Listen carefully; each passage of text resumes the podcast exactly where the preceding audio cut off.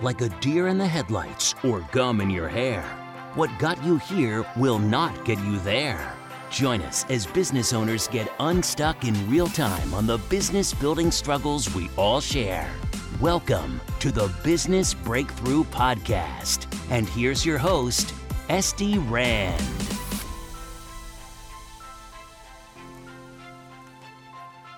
Welcome to episode 70. Hello, 70. Guys, oh my gosh, of the Business Breakthrough Podcast. And my guest today is super awesome. He and I have been hitting it off for a while. Please welcome to the show, Tony Whatley. Hey, Tony. Esty, welcome. Welcome. Thank you for having me on your show and that nice welcome. Well, I'm so excited to have you guys. So Tony's super fun. Okay. Um, here's here's just a little bit about Tony. He became known as the side hustle millionaire after his book with the same title became a number one bestseller on Amazon. But the title isn't just fiction, it's based on his actual story. Would you like to know how to make millions of dollars as a side hustle? Yeah, me too. So, Tony once led a successful corporate career for over 25 years, but that is less interesting than the side business he created, which generates millions in profit. I'm sorry, let's just clarify profit, the money in your pocket. Mm-hmm. As an active entrepreneur himself, he still owns a few businesses, but his real passion is teaching entrepreneurs how to start, scale, and sell their businesses with his consulting brand. 365 driven. Tony, I'm so excited to dive into all this with you. I know because I know your listeners are listening to that intro and they're probably thinking, this is a bunch of. no, no, no, no. Because they so, know that I would never bring someone who's on the show. That's right. That's right. You know what? And you do your due diligence. I dare everybody to go Google me and look me up because I've been on the internet since internet since '96. I got nothing to hide. So I challenge you. I challenge you. And I think that's a big struggle, by the way. Before we even dive in, like let's let's just mention that for a second, because there are so many fakers out there, so many millionaires teaching you how to be a millionaire. When you get the legit one, it's like, how do how do we know? Like, how do we know? So first of all, if you're listening to my show and he's on my show, yeah, legit. Um, but in general, like, it's tough world out there. You know, and I would be lying if I told you that watching all this fakery go on on social media for the last probably four or five years if that wasn't a motivator for me to actually throw my hat into the ring and actually show people how to do things the right way, that I would be lying because it, it, it, was a motivator. I, I cannot stand when people teach people to do things they've never done or not even attempted. You know, if you've attempted and failed, you still have more viable experience than someone that just says like, "Hey, I'm going to make you rich by I'm a, I'm going to teach you how to do business," and the only business they have is to teach other people to do business. Totally. Like that's, that's totally. This is this is my issue with marketing. Also, like marketing people who their only marketing is to tell you how to do marketing. Um, but, but they, they never marketed themselves at the same. They're not even they're not even using their own suggestions a lot of times. Yeah, they don't. They don't. Uh, all the charlatans. They make me insane. Yeah, for sure. Although I actually had someone ask me in my early days. To be fair, he's like, "Well, if you're so good at building businesses, why don't you build your own?" I'm like, "What? What does it look like I do?" yeah, exactly. like my business is building businesses, um, but I did also have my own like dozen or so side hustles that were successful beforehand. So it's fair. Exactly. Okay, but your your side hustle, like mine, were like child play, literally. Like I did them from the time I was a kid. You turned your car passion into millions of dollars. What what was that? I'll tell you, it was it was child's play too. How's that feel? Because I was just playing with cars. I was just playing with cars online, is what I was doing, and and so the first company I started was in 2001 and it was pre-social media. So we actually had to knock on doors and cold call and cold email these people to become advertisers. But what I built was an online community. I love communities. I'm a community builder. That's what I've come to understand who I am. I built a very massive community that was based on General Motors performance cars. So the Chevrolets, Cadillacs, Pontiacs, all the Camaros, Firebirds, Corvettes, I built an online community based around those vehicles so people could hang around on online and talk about their cars and talk about racing and talk about building cars and how-to articles and things like that. And it grew into the largest one on the internet. So we had when I sold the website in 2007, which became the Side Hustle Millionaire, there was about 160,000 registered members, and we had over 100,000 unique visitors per day, which is a massive amount of traffic. It's like a small city walking through the front door of your business and so that attracted a lot of advertising revenue and then i had spin-offs from that because there was a lot of people back in the early 2000s that did not have a website yet so i had all these parts manufacturers i had all these performance shops car dealerships a lot of them just weren't online yet. So we basically said, well, what if we turnkeyed this for you and built your website for you? And then you could use that to advertise on our website. See what I mean? So I was building customers on this three tiered do it for you type business model. And I had about 75 freelancers at the time. So I'd farm all this stuff out and I was making money off of their effort and paying them for what they were doing for me. And it really just scaled and got out of hand. And that was, was fun. So, so although this website, we were making about $400,000 a year profit, I was only spending about less than an hour per day working on it. Oh, wow. But where was all the profit coming from? Like where, where was the money piece? advertising revenue. So we even had ah. General Motors, Cadillac, Chevrolet, all these big banners and, and videos coming out. And yeah, we just had a lot of eyeballs with that amount with that amount of traffic. We are basically like Google machine, you know, we're basically just. I hear. So were these direct brand um, contracts or this was through Google AdWords? Was Google AdWords around in 2001? Google AdWords was, but we never put those on our website because we didn't want to depreciate the quality of the experience for the users. The users okay. were there for free.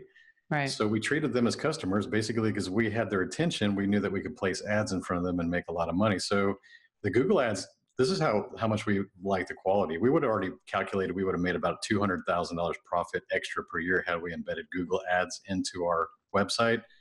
But we were already making a lot of profit. And we are like, you know, I know people complain about those. We don't want them on our website. So when we ended up selling the website, the owners did put the Google Google AdWords on there but you know that's fine because they, they they dealt with the, the fallback from that and the pushback from that it's like we just didn't want to carve into that experience because to me integrity of the community means far more than the dollars. If you're serving things that's why we built it. We treated it like a really a legitimate company. I had one business partner in chicago. I'm in houston.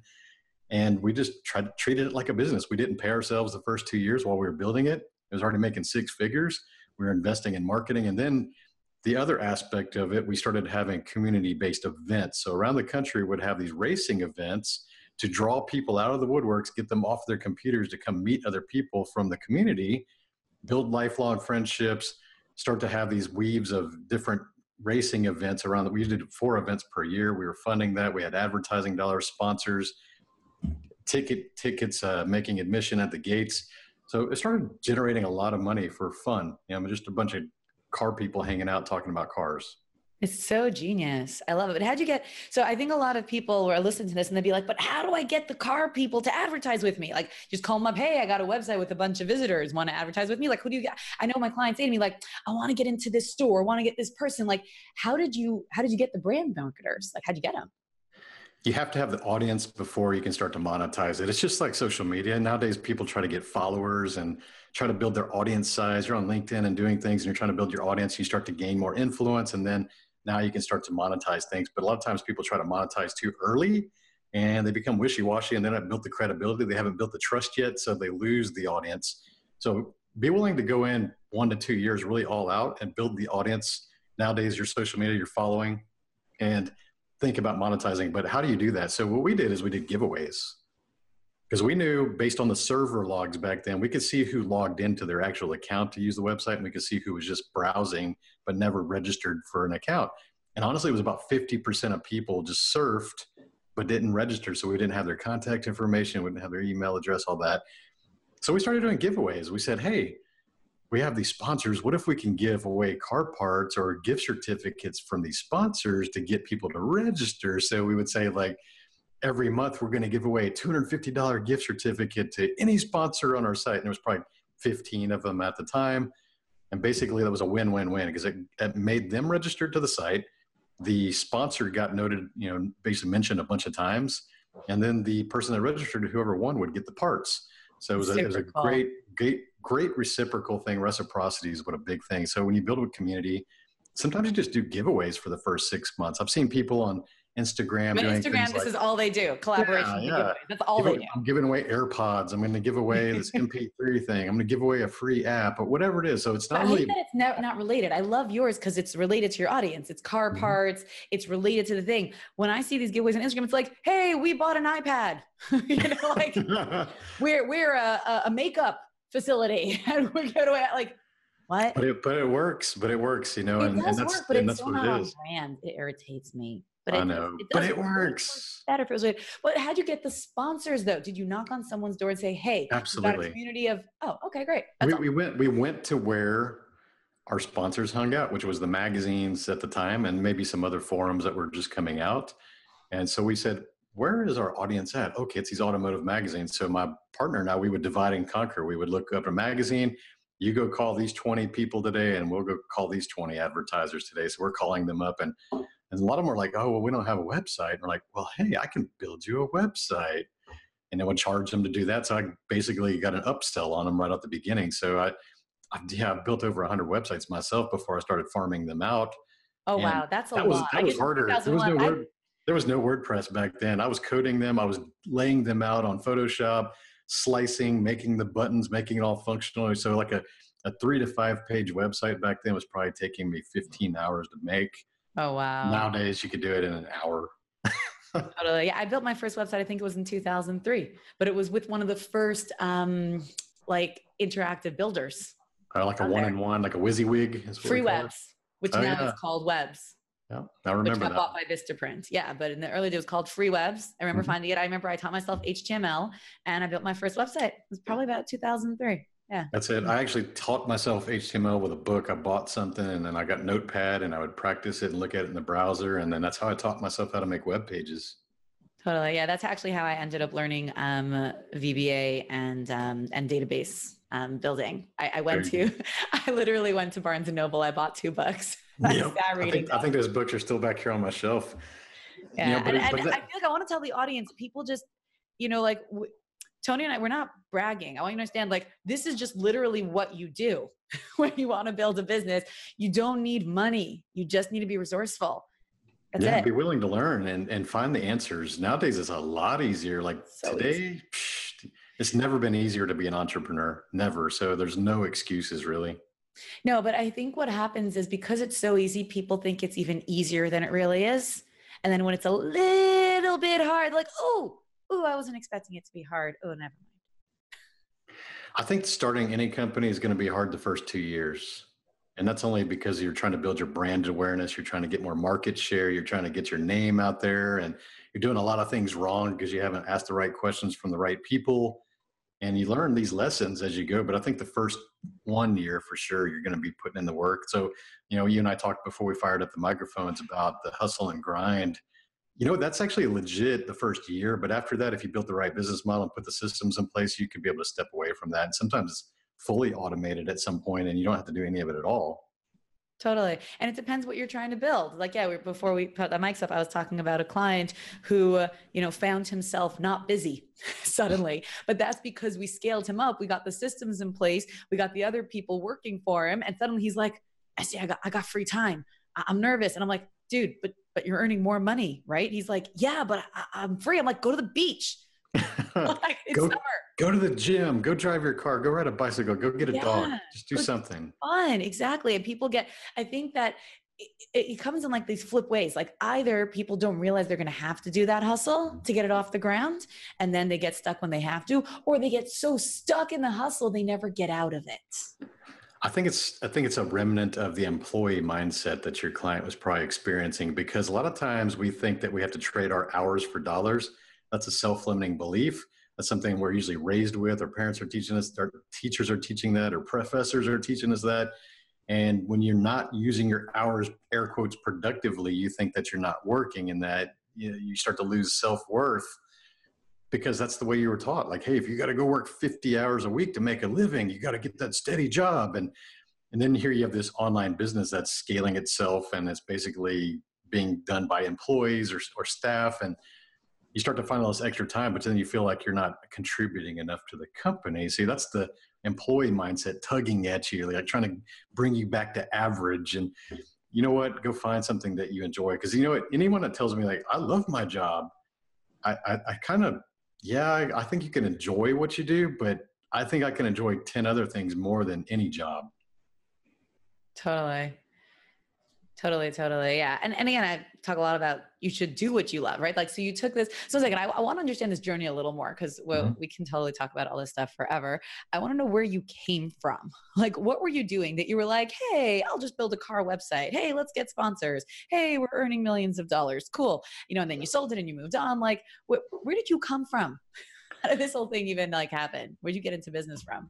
So this is I've always been an entrepreneur even since I was a child. When I was 12, I was pushing the lawnmower around the neighborhood, knocking on doors with tall grass, asking if I could mow the yard for 10 bucks. And then if they say no, I'd say, "Can I wash your car for five bucks?" And so I was really used to doing that because we didn't have money. My parents were both blue collar. My mom worked in the public school system in the cafeteria. My dad was in the military, got out, worked in the chemical refineries here in Houston his entire career. So they're both very hardworking, blue collar, disciplined people my mom's Japanese, very, very disciplined on education because she didn't get that as a woman in Japan. And I never missed a day of school. I went through kindergarten through graduation without missing a single day of school. She valued the education. We moved to a small town that had a good school system that we could barely afford to live there because they wanted to have a good public school for me and my sister to attend. Now, entrepreneurship definitely doesn't run in the family both sides of my family. There was nobody that's ever even been to college until I did. I, I, went to college, I got a mechanical engineering degree. I paid for it myself. I was working in the chemical refineries at age 18 through 25, and that's how oh, I paid wow. for college. So um, it took me seven years to graduate because I was going to school at nighttime. I was waiting tables on the weekend. And what happened is, Esty, I got the degree and I graduated in 2008.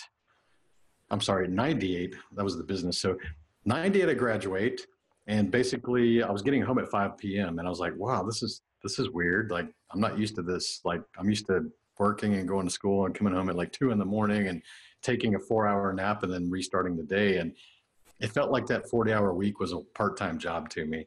So i said i can do more. I'm not living the lifestyle that i want. To still have some student you know loan debt that i need to get through. And what can i do instead of sitting on the couch watching tv like most people? So you know what i did? I was that engineer that would get home from my pretty good engineering salary job, change into my apron and go wait tables at the restaurant that I used to manage on the evenings to go pick up an extra hundred bucks. And I did that every night. On the weekends, I would go work in a performance shop and work on cars during the day. Then I would go back to the restaurant at night, work some more. So yeah, you're starting to hear like these things about being a workaholic. But the thing is, the reality was that I did not have the life that I wanted. So I had no other choice to go do something about it. And I was in that employee mindset, still thinking I had to go trade hours for dollars. That's all I knew is like, go get another job. Well, go get two more jobs. I was working three jobs. And, go get as many jobs as you can until there's no more hours left in the day. And then you're doing everything you can. It's crazy, you know, and, and it was actually, I, I can't remember if it was the the comedy show Living Color. I think it was back then. It was back in like the early 90s and there was a skit from this Middle Eastern family or something, or it was a Jamaican family. I can't remember. It's been so long ago, but they that was the whole joke is they would be like, "I got five jobs, I got six jobs," and they were always like one upping each other and like, "Oh man, I work in ten jobs," and it was just a funny skit. But I'm watching it going, that, "That's kind of me." I don't know if that's funny or not. That's that's me. And and but the thing is, if you want to become successful, you've got to swallow your pride. You got to push aside the ego and do the things that most people won't do to get the results that they don't have. Because there's a lot of people that would have graduated engineering school and said, well, hell no, I'm not going to go wait tables. I'm better than that. I'm an engineer. And I guarantee I was probably earning more than most of the people I served. But to me, it was like, I don't have the life I want. How do I get there? I need more money to do that. How do I get more money? Well, I just get another job or I just do this thing. So eventually that led to I'm going to start a business. Let me try to that. Let me try to do that for the first time. And that was in 2001. And that's when, uh, that's when you started this car thing. So you started it with it in mind to be a business.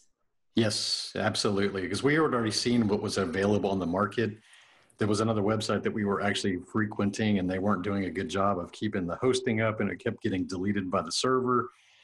So we said, you know, we're here we are wasting these hours on this other site that's not really being a good steward for the information that we're creating for them. So we approached the owner and we said, you know, you're going to love this. We said, hey, we know that you got advertisers. We can see the 20 advertisers. Some of them we know. So we know what you charge them per month. We know what a server costs per month. So here you are making basically 90% profit margin and you're not paying your server bill. Like, what's up with that? And, and the guy And we were the most supportive members that he had. Is basically like if you had an all-star team of supporters and they came to you and had a concern and and you're supposed to listen to with positive feedback and be constructive. But what he did is he challenged us. He's like, if you guys think you could do a better job, go start your own.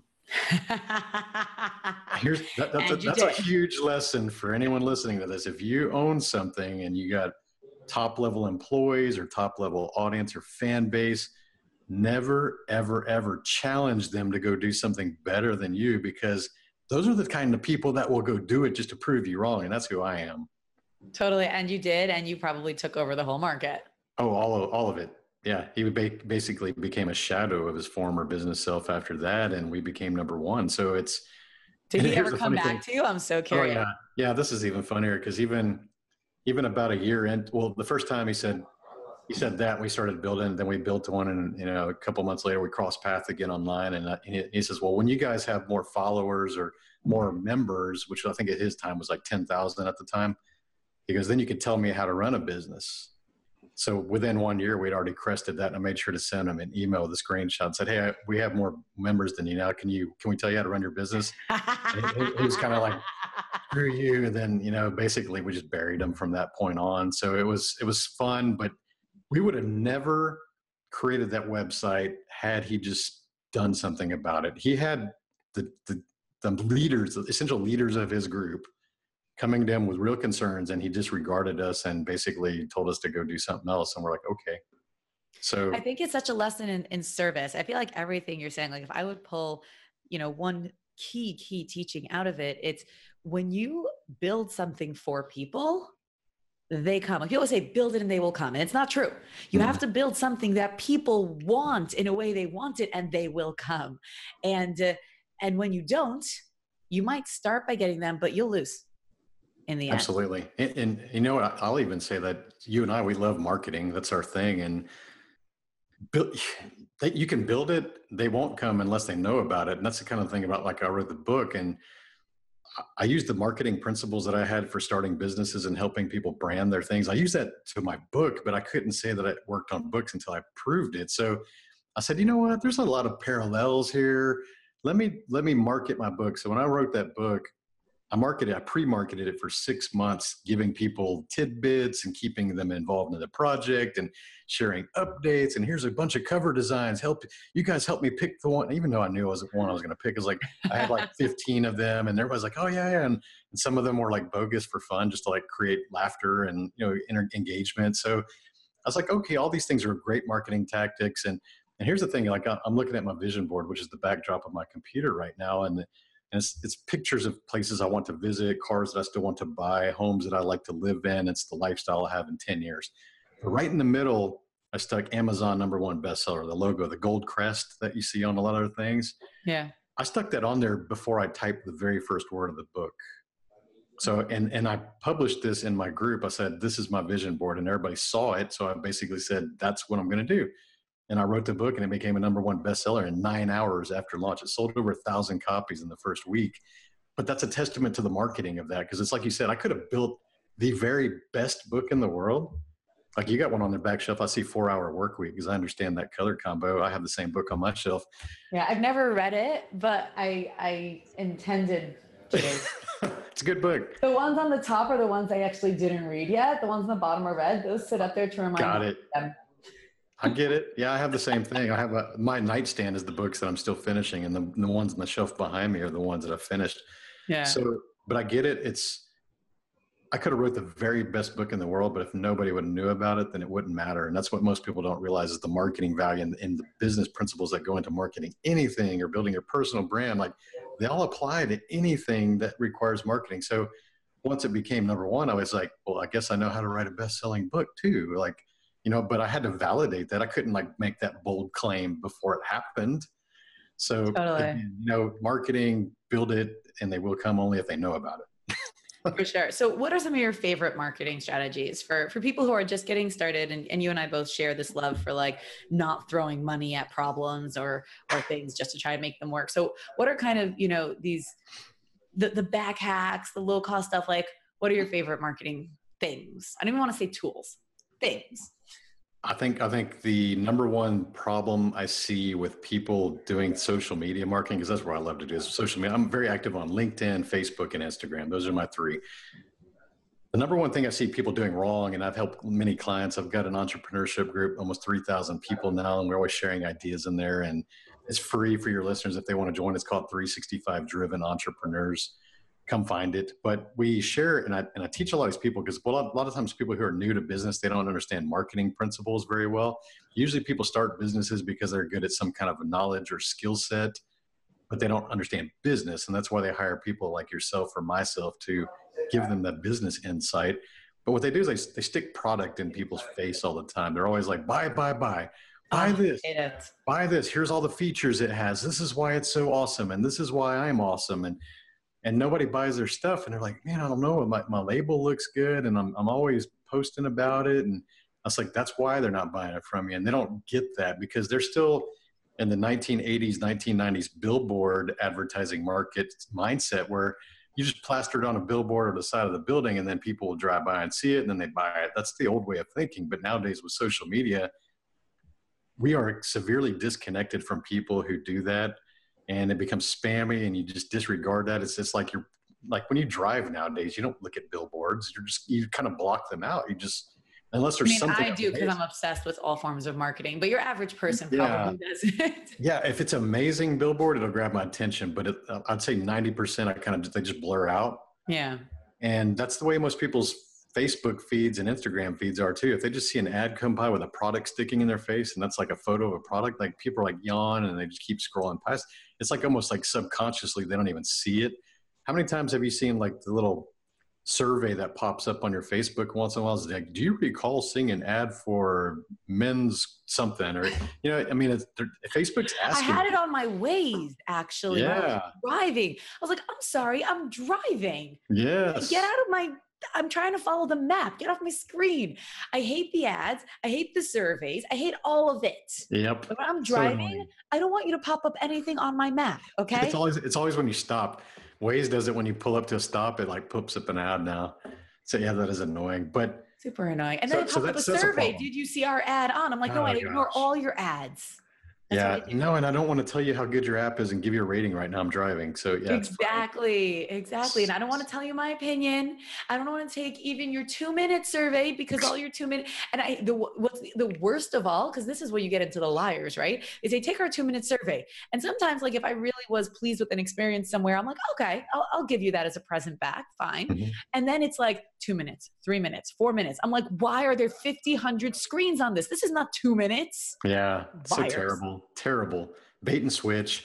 Exactly. So yeah that's number one mistake. Organic social media marketing and you're pushing product product product you should be selling on an emotional thing. You should be selling you as the personal brand rather than talking about products because that's the beauty of social media especially if you use a personal profile that's unlocked which i recommend. If you're a business owner and you're using a private facebook page terrible idea. There you go again. Like nobody sees it it's like, why are you even doing it? It's it's stupid. So there's still a lot of people out there with the old fashioned thinking that think they have privacy and they're like, well, I only use Facebook profile for my family and my friends. And, and, and you're like, but you're trying to market your stuff on it and, and run your, promote your business. Like nobody's seeing it, man. It's like, what are you doing? Go yeah. unlock that. Go create another Facebook profile if you want to have it just for your family and friends. But we need to talk about business. And if you want to make money, we got to do it the right way. So here's how to do that. So talk about things other than just a product. Sell people on the the results they're going to get rather than the features that are, are related to your product or service. And then also do things to inspire, educate, or entertain people. Those are the three things that I always go back to. It has nothing to do with your product. You'll see, like on my on my feed, ninety percent of my posts have nothing to do with my books or my coaching or my program or anything. It's about my lifestyle, the things I'm thinking about, general opinions, asking people questions. I'm always creating engagement. I usually get about 200 to 300 people that respond or like to every single post I make on Facebook nowadays, and it's with 5,000 people. So I got a really high engagement because I understand that most people want to voice themselves or their opinion. So I give them an opportunity.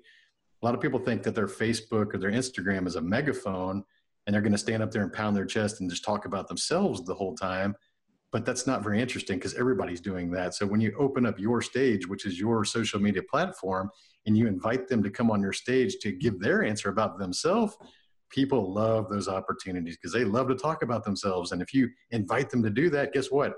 150 people later will have responded to your post. And that means everybody else that they know will also see their engagement. It'll get placed in front of more people on an organic reach. And you'll see thousands of people will come across your post instead of 50. So there's ways to do that. There's ways to be defeat the algorithm, but do it genuinely. Just just have fun with it. Don't think it's like business, business, business. Totally. Totally, totally. People use it. I, I agree with you. And I see people either use it just for personal, like you're saying, right? Like I'm there, you know, it, it, says in my profile that I do this. Um, or they they like just blast it like like it's billboards, like it's print ads. Um, and and social media is about being social. I always talk about it as a party. It's about being at the party, about conversing at the party. Um, but here's a question, because I get a lot of people who honestly they hate social media. Mm-hmm. They, they, they go on as observers, they don't mind, but they don't like they, you know, you can call them introverts, you could say it's low self esteem. It doesn't really matter, but they don't like at quote unquote putting themselves out Ooh, there. Good topic. You know, get that a lot. So, and, and I agree with you that if you, you do like putting yourself out there and, you know, the three platforms that are king for sales are LinkedIn, Facebook, Instagram. Like Twitter's great for meeting people, but yeah. I, I like to say each party is different, right? So LinkedIn's the networking event. Facebook is the reunion party, Instagram's the coffee shop, and people close deals in all those kinds of places. Mm-hmm. Twitter to me is the street corner. People don't yeah. want to close deals in the street corner typically, unless you know they're passing drugs. So like Twitter, maybe you can sell drugs, but not much else. Um, it's not it's not great for sales. Even the people I know that are super active there, they, they get great audiences.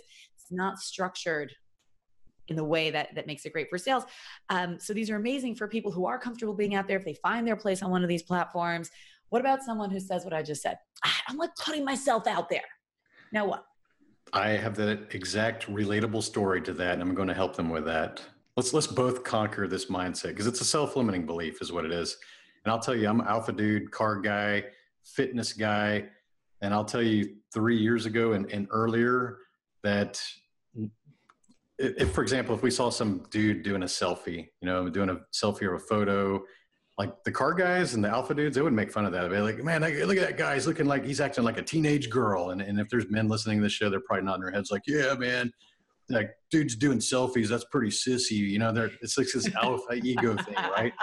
But then you realize once you could push away that stupid self-limiting belief because that's what that is as well you start to realize that the people who are living the lifestyles that you truly want as an influencer who are making the multi-millions who are putting themselves out there who are the celebrities doing these different things sharing their lifestyles on insta stories or facebook or things like that they're doing ex- exactly opposite of the critics. And you'll find that the critics tend to not have anything close to that kind of lifestyle.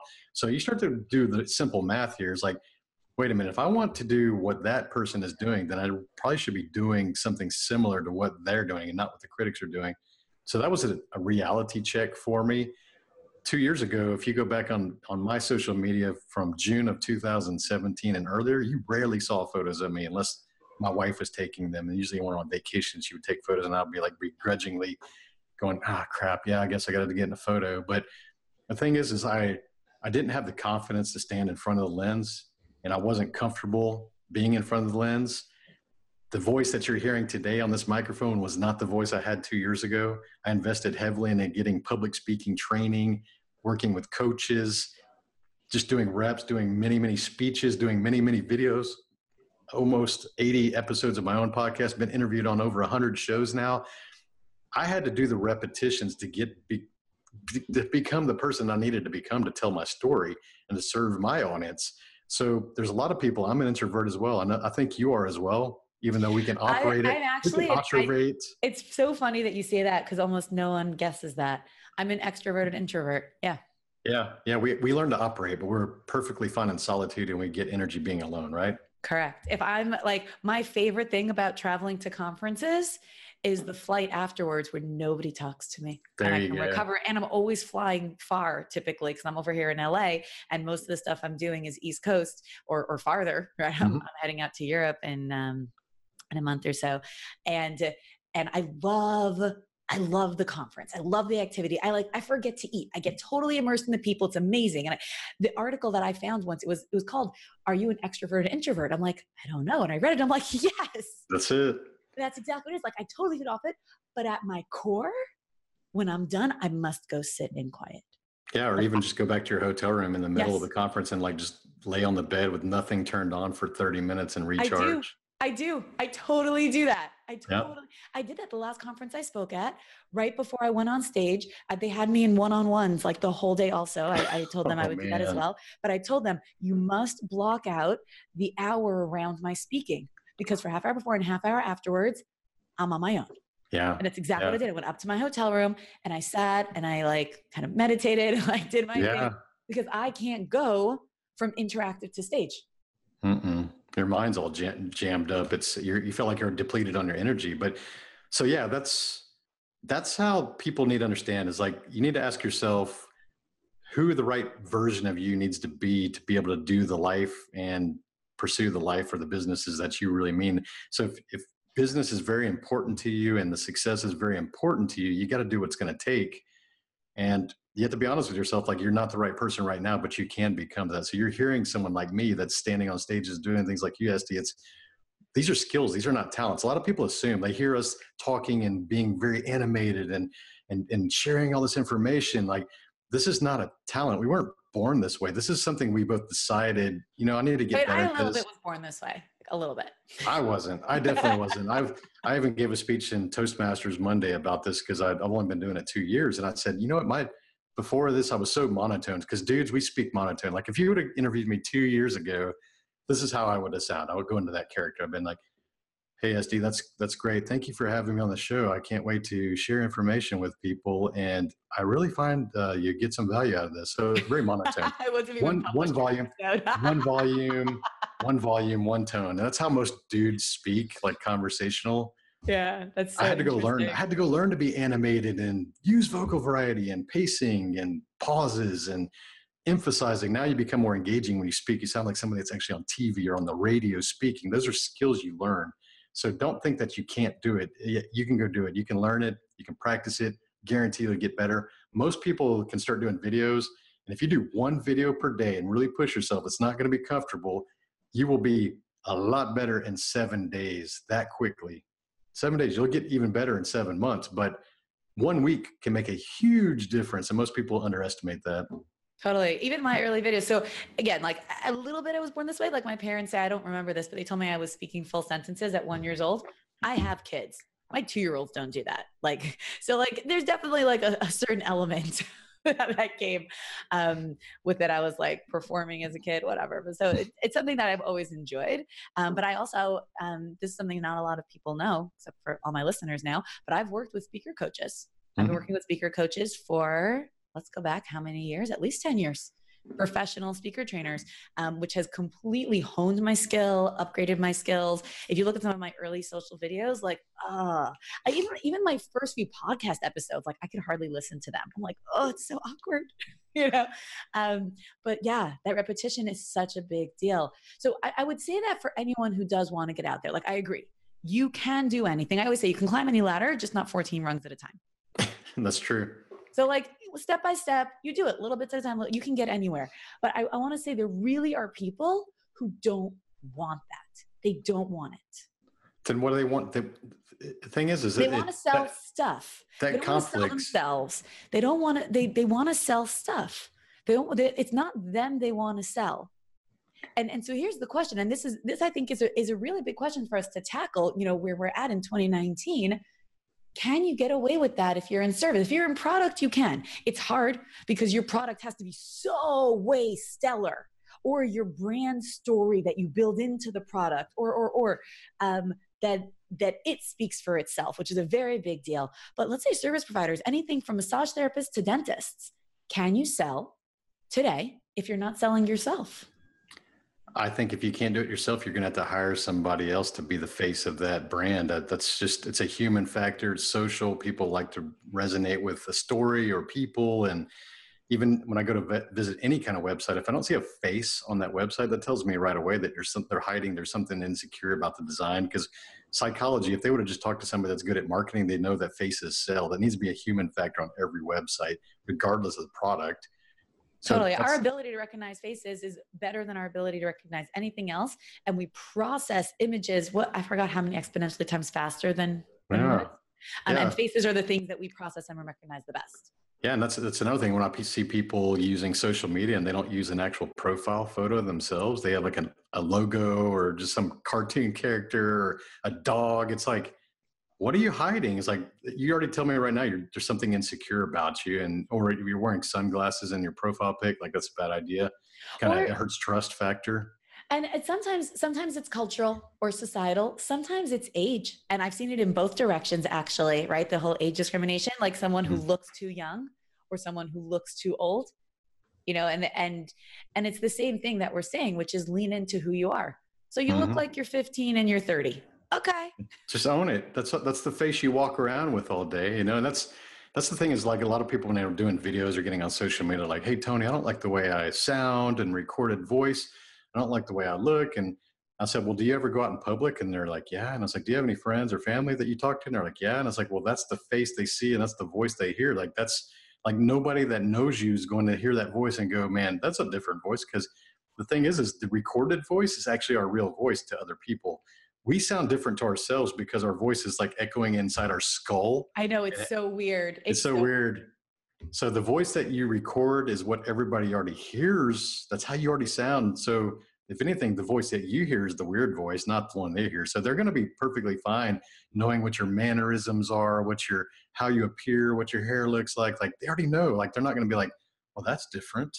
so totally. Don't be it's afraid so funny that you say that because I most of my clients are not in LA. So I sit on video conference almost all day. And I say I'm like a hairdresser. Like no one should have to look at themselves as often as I do. Like the only other person I think that does is like hairdressers can look in the mirror all day as they're mm-hmm. doing like styling for other people. Um, but it's yeah, exactly that. You know, and, and I will say, like, having done this for a while now, I, I see and listen to myself way more than I think anyone ever should have to see or listen to themselves. You get used to it. Yeah, and, and I think it's also when you're when you're also on the improvement journey, which is never ending. We're always looking for ways to enhance our message or get better at what we do. So that's important, and just the, the vocabulary that you use. Sometimes you reach too far, and sometimes you don't reach far enough, and sometimes you stumble on your words, but you always just try to improve. So you become hypercritical of how you sound and your communication style. But that's that's normal if you're trying to get better. Totally. They always say like you know, like why are beauty mirrors magnifying? Right? Because you you want to see all those details because that's that's how you quote unquote reach perfection. I just had to mock that sorry. Uh, but it's the same idea right? You you want to catch those nuances because if you're on that journey of growth that's the only way you're going to get better is if you catch that. I love that. And i think today yeah. perfection is not popular. Perfection was popular no, about 10 years ago. It's really not anymore. Today although, everybody, although that ugly trend like the social media like ugly trend that was combating it like that died yeah, quick. that was that was kind of weird too. It was pretty short lived. Yeah, because at the end of the day, people still like looking at pretty pictures better. Um, so the yeah, whole like yourself, you know, like it, you only got the body that you're in right now, so it's you might as well just use what you got. And yeah. if you're not happy with physical you know, attributes of your body, go fix those too. I mean, hell, yeah, authenticity is super in. Like that, I will say. Like right now, what I would say is trending the most. Everyone's always like, "What's trending? What's trending?" I'm like, authenticity is trending. Absolutely. And, and I don't think it's ever going to go away because I think that's what people are craving now because it's like we're, we're so, we talked about the show when we opened about fakery. It's like people are very skeptical about things because we're inundated by all this fakery. So authenticity is like always good, especially when it's, it's backed up by people third party. So like if you came out and say you're authentic and then someone that knows you 10 years ago, yeah, she's like that. That's like, boom, there it is. It's like, I'm not faking it. I'm actually just being myself. Totally. And it's so funny that you say that because recently um, I was I was speaking at a conference and uh, two people who I knew from my high school days were there. And they were going around like, oh yeah, like I know Esty since high school. Yeah, this is just her. and it's exactly that. People like, really? Like that, like really. And and it adds so much. And and just just being you. You know, I'm working with a couple of clients. A lot of the work that we do on branding is very deep work. Um, our group program, actually, some of the feedback that's coming through, people are like, we didn't realize this was so deep. Like, we didn't realize this was so real. Like, we thought it was just like another marketing program. I'm like, no, you know, no one needs another marketing program.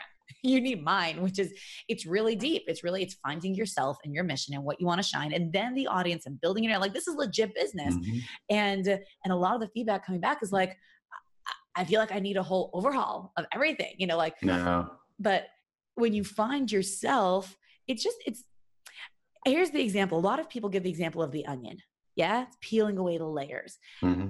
I don't love it because onions are kind of smelly like it's not that it's not true, but I'll tell you the example that I like to give, and I, I did a whole class on this. It's diamond, and it's facets, right? So you're in the middle, right? You're the the light that shines out or that reflects, you know, through you. But and they're all different facets of your personality, right? And so you reflect one way in your personal life, and one way in your business life, and one way with certain people, and one way with other people, and, and one way in your life, and that's okay. You're still you, as long as you're always being you, and you're not, you know, like a a dirty diamond or you know, take a sharpie and try to paint over it and draw on it um, it's okay if there's different aspects different facets you know one of the things we were doing in the coaching this week with the with the group program um, a lot of people get stuck on their on their core brand because they take it so personally right and mm. i think this mm. relates so nicely back to what you were saying is just get out there get out there yeah. and one of the things that that i realized was getting my people stuck was like your business does not have to be the totality of yourself. It's one aspect, it's one thing you want, it's one reflection, it's one facet. And that's okay. And, and it's so much easier than because you can depersonalize it a little bit, even as you get out there and you're personal, but you mm-hmm. can depersonalize it. So people, when they when they reject you, quote unquote, yeah, it's not you. they don't want the thing you're selling. Okay, and and I think it's such a fine line that that we do have to tread today, and it's it's a big deal. But no, the world just gets more fun and more complicated at the same time. Human psychology rules with the marketing. I love it. It's it's fascinating. Oh, for sure. That's my favorite part of it. Yeah. I read psychology books for fun. They're marketing textbooks. Exactly. Exactly right. They're they're they're labeled as marketing books, but they're really human psychology and behavior books. And and, and backward, yeah. on, both ends. Um, so so this is uh, we could talk about this forever, but I, I want to know because I always want to know what's the current struggle and what, what is the current business doing? I know you're guiding entrepreneurs and you're helping people build businesses, you've got the community. What are you doing with it and, and where are you struggling in it at the stage level you've reached? So I'm in the six figure range for one on one coaching programs. Again, I've only been doing it two years. The first year I didn't pay myself. I basically helped 22 people start their first company to really get down the processes and make sure that they could be you know, multiplied over and over. And it did. They all started their companies then I started charging, and now I'm doing that pretty well. But as you see, one on one doesn't scale very well. And I know that it, it's also starting to go higher ticket because as I get more demand, I'm charging more. That's just a given, and it's going to always increase. But I don't have the entry level market covered with an automated type online course yet. That's something I'm building. And I don't have a middle middle tier, maybe like a, a group mastermind group. So those are things I want to build out. But the thing is, I'm very conscious about a lot of quality aspects of the things I produce and I put my name on. So I'm not wanting to just throw some half-ass thing out there and just stick my name on it. So I'm very, I'm probably just overly critical of the things that I want to roll out. I started to build a team. I've got a podcast editor doing my podcast now, and I've got a video editor, and I need to get a VA soon. So it's it's it's just choreographing all these moving parts while still being a one-on-one coach. So the struggle is just too many things on the plate while I'm also running two other companies. Wait, what so, are the other two companies that you're still running? Because you sold the car site one. What are the other two things you're running? So there was a spinoff from the car site that I started doing retail, online drop shipping for high-end wheels. So it's about eight hundred thousand dollars a year in revenue, and I spend fifteen minutes a day on it. So once works. it's online, we just I, I need to pause. Everyone absorb, please, because I think this is part of what helps change people's mindsets that they know that this is even possible. Because mm-hmm. fifteen minutes a day $800,000 a year. Everyone absorb. This is possible. It's absolutely possible. Okay, cool. Now you can move on. That was the other one. yeah. So, but it doesn't build a legacy and that company doesn't scale to the things that I want to achieve. And I just didn't want to like end, you know, get to the end of my life and just be known as this a wheel sales guy. I mean, this sounds it's funny, but it's a business and my average ticket's about $5,000 a purchase. So that's why it gets the revenue pretty high that's been about 12 years now that I've had that business. So it's been steady in the background. It's always been the side hustle. It's earned millions on its own. It's, you know, so it's kind of this uh, continuation of being in the industry. Plus, I love cars. So I like being in the industry, which is another reason I keep a business in that. The other one is a startup manufacturing company that we're doing carbon fiber composites. I've got one partner in Vancouver, and we're going to be building automotive wheels out of carbon fiber composites to hopefully get into the OEMs. We're building that company purely to scale up, sell, and and and have a pretty large exit plan, hopefully. So different strategies with that one. That one's about a year and a half in. We're about to hit production at the end of this year. So things are going on. There's always something going on. There's a lot of joint ventures people want me to be involved with. Nowadays, I have to say no a lot of times unless I, my heart's really in it. But my passion, my legacy will be the impact that I leave for this coaching and helping people become more confident, helping them start businesses. Because my purpose is that I want to improve the generational legacy of millions of people. And the best ways for me to serve millions of people is by teaching them the confidence that I've earned and also the business mindset and the strategies I've learned over the last 20 years of ownership. So that's the best way I'm going to impact this world. So I'm just like going all in and doing that. I love that. So here's here's what like kind of glares out at me, and I always find that like it's so hard to see it when it's you. Um, I feel like you're so much yourself. Everything you've done is so you. And it this thing with like I should build a mastermind and an entry level this, you're just you're trying to be someone else because mm. that's what everyone else does. And it's not it's not working for you because it's not your natural flow. And so it's not just coming to you easy. Mm-hmm. Why don't you just be you? If if there was no industry, quote unquote, for this, and, and this is always what annoys me everyone's like, oh, well, there's the industry, I gotta do it like this, I gotta do it like that. And you know, try to fit yourself into a box when you're a round peg, it, it doesn't fit well. And us entrepreneurs, we are round pegs and we, we spent our lives being shoved into square boxes and holes and it was very unpleasant and as entrepreneurs i feel like like you said you know people still have the bit that employee mindset i feel like we still have that like round peg square hole mindset mm-hmm. and, and you don't have to so if you were to just be you and serve this audience in the best way you could. And there are people in this audience who need your help, who A, you don't have time for, and B, couldn't afford you as a one on one. What could you offer them? Forget what the industry does. What could you offer them? Well, I guess it would just be the online courses that I want to help people with. It's the only way I can scale my time. So the message to me is I'd like to be able to scale to millions of people to help them achieve their dreams in their life. Because I know that even with my first company, I've built 12 millionaires in that first company because they were starting their business within my business. So when your dream is bigger than you, and that's another tip that I'll share with this listener base is that your brand, the things that you build need to become much bigger than yourself. There's too many people that start companies with themselves at the top of the pyramid and their company never scales larger than them as a person, as an individual. I'm the other way around. I like to have the pyramid upside down. I like to be the person that's holding the pyramid up above my head with the base on the top part. So I always want to build something much bigger than me. 365 driven. I'm building a movement, a mantra. I want people to be able to walk around and say, hey, I am 365 driven and believe that and understand what the core values of that is. So I'm big on building communities, but I'm not so egotistical that I need to sit at the top of the pyramid and beat my chest like a king. So I that's love how that. I'm, that that's upside down pyramid it. visual is so cool. I've never heard that. That's yeah, I support the community. They, I put them first. I know the rewards always come back around. That's a given, but it's all based on the value you create in this world. So if you want to end up with an online course and you've got this massive community, and you've got people who definitely want to work with you, who you don't have time for, who can't afford it, mm-hmm. what could you do within the next two weeks that would bring oh, you. That's already the plan. That's that's July's project. I'll be doing the videos and and starting to build the fully automated course. Well, why would I, you? I want to do like a 12 week course on just starting the first business to really give a lot of value on how to. But why would you build the videos first? See, this is what kills me with the online programs. Why would you build the course first? Because I don't have. I guess I don't. I, guess I don't have an offer otherwise. I mean, what would you sell? You do. I'm going to show you what you have. You have a community of people Mm-hmm. You have exactly the solution they need in your head and in your heart. Mm-hmm. And all you have to do is tell them, hey guys, I want to serve you. I've been working on this forever. Um, here's the vision it can be A or B, just like your book cover, mm-hmm. right? It could cost B or C.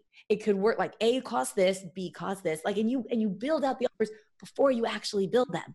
Oh, I get you. You're doing some market val- pre-evaluation.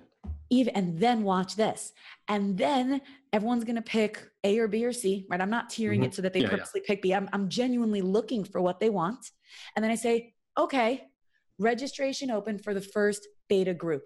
I'll build it with you. I'll build it on you. I'll give you all the same tools that I give my uh, my one-on-one clients and you will be part of that initial group that helps to build this. X cost beta offer only who wants in. Boom, revenue. Boom, lockdown commitment because you have to do it because they're showing up every week. Mm-hmm. And boom, the exact course that those people need. And you could have that live in three weeks. I may have to take your challenge on that one. Mm-hmm. I definitely. I bet by the time this episode is published, that course could be already active. You could you could be sitting on six figure plus revenue from it and then you're locked down committed to it and, and again the, part of the reason why i'm thinking of this because i did something very similar to mm-hmm. launch mine very similar and it was amazing and you you know i always say like you know i learn there's it's a it's a hebrew phrase and i forgot it but basically like i learn from my students most of all you know so when you teach something one-on-one and i we built our marketing um, course is built on the last 10 years of my one-on-one marketing mm. work right? And like then but building as a group is different. And the group gives you feedback. Hey i see like you know when you work one-on-one with someone maybe it's like this but as the group we need x. Oh mm. good point. And i'm there with you. And there and and then i have no choice but to show up every week and give them what I told them I would give them, rather than sitting on my own saying, "I got to build this, I got to build this, I got to yeah. build this." No, speaking to a lonely camera. Yeah, there's first of all, the energy is totally different. Second of all, there, there's 50, 100, however many people you get in, you've got a large following and community. Mm-hmm. They're waiting for you every week. You're going to show up and you're going to build exactly what they need. And they're going to tell you if you're off at all and you're going to fix it. And by the way, by the time you're done with those 12 weeks, it's done. It's automated. And if it needs fixing, you'll do another beta group. Good, good ideas. Good ideas. I, I think I was just overthinking the the production quality. It is, and you know what? Yeah. There's no reason not. To, there's no reason to do that until version three. That's true. You, you can always, you, you can always update it. as you go. Once it's update as you go. that's what another mentor has. Like you just got to get it going, and it's not going to be perfect, and you just can update as you go. Because even he's like even Grant Cardone and stuff like that. They're always updating their old videos. They're just that's just an ongoing process. Totally and i see it as as someone who's in this now i see it right we've mm-hmm. already mm-hmm. done two cohorts and for the third i'm going to be updating all the trainings but i don't plan on going to professional studio recording till at least mm-hmm. version four or five because it's not that the material is changing so much. Yes, as marketing changes, so we add add-ons and updates. Hey, Facebook's now doing this, especially with the digital stuff. We're always updating that, keeping everyone up to date. But even just the way I'm teaching it, like I had one way that I was explaining SEO, and mm. in the first cohort, people totally got it. In this last cohort, people are like, you know, that phrase is confusing to us. I was like, really? Cool, I'll change it. I want you to mm. understand. They said, how about this? I said, great. I'm teaching it different now. Hmm. And why should I lock down, pay thousands of dollars for professional recording? And then everyone says, Hey, Esty, we don't really understand this phrase. Why not teach it a bunch of times while I'm earning money and everyone else is growing their business until I really feel that it's gotten to the place that everyone gets it? Then go play with the production quality. The value is not on the production quality, it's in the teachings. Got it. Got it. Yeah, I, I agree with you. So I'm just overthinking it. Yeah. Typical, typical problems, right? Yeah. Yeah, no more overthinking. Go do it. I challenge you that by the time this episode goes live, people are going to go and they're going to look at it and they're going to see that your course is up. All right. Yes. Okay. So, on that note, where can everybody find you and find out about your course that's going to be going live around the time this episode goes live? My website is 365driven.com. So 365driven.com. You'll see I'm very active on Instagram, LinkedIn, and Facebook. All the links are there. The link to my book and my podcast are all on that one website. Amazing. All right, guys. So we'll put that link to 365driven.com. Also, Tony had mentioned his Facebook group, 365 Driven Entrepreneurs. I'll stick that link on. So if you go to estyrand.com slash 70, 70. 70. It's such a big number. It is. Seven is my favorite number um, because it's just, it's, it's the center of everything, right? There's six directions and seven is what holds it together. Seventh is the center. I, it's I, fun that you and I are about the same video account for the podcast. I think I just released 72 this week. So yeah, we're we're like right there. Yeah, it's cool stuff. I, and and we've beat out what 85, 90% of podcasters? 95. I think most get to pod fade happens at seven episodes or less. Yeah, basically. Yeah, we're, we're, we've we've 10x that. Yeah, 10x the pod fade, man. All right, guys. So go check out Tony. So Tony, I like to surprise my guests at the end without warning and ask them for a quote because I love quotes. And does not have to be a favorite one of all time, although it can be, um, or just something top of mind or that you want to share a little pithy wisdom to send people on their way. My favorite quote is the one that I actually put in my book, and it's fear and confidence are both decisions. You simply decide which one to live with. I like that. Fear and confidence are both decisions. You simply decide which one to live with. Totally. Every day. Mm-hmm. Every, Every day. Wherever you're going to go, you can go in one way or the other. Either you're afraid or you're confident. I love that. That's super cool. Amazing. All right, guys, go check out Tony. That was super fun. And I know that you know someone who needs to hear this.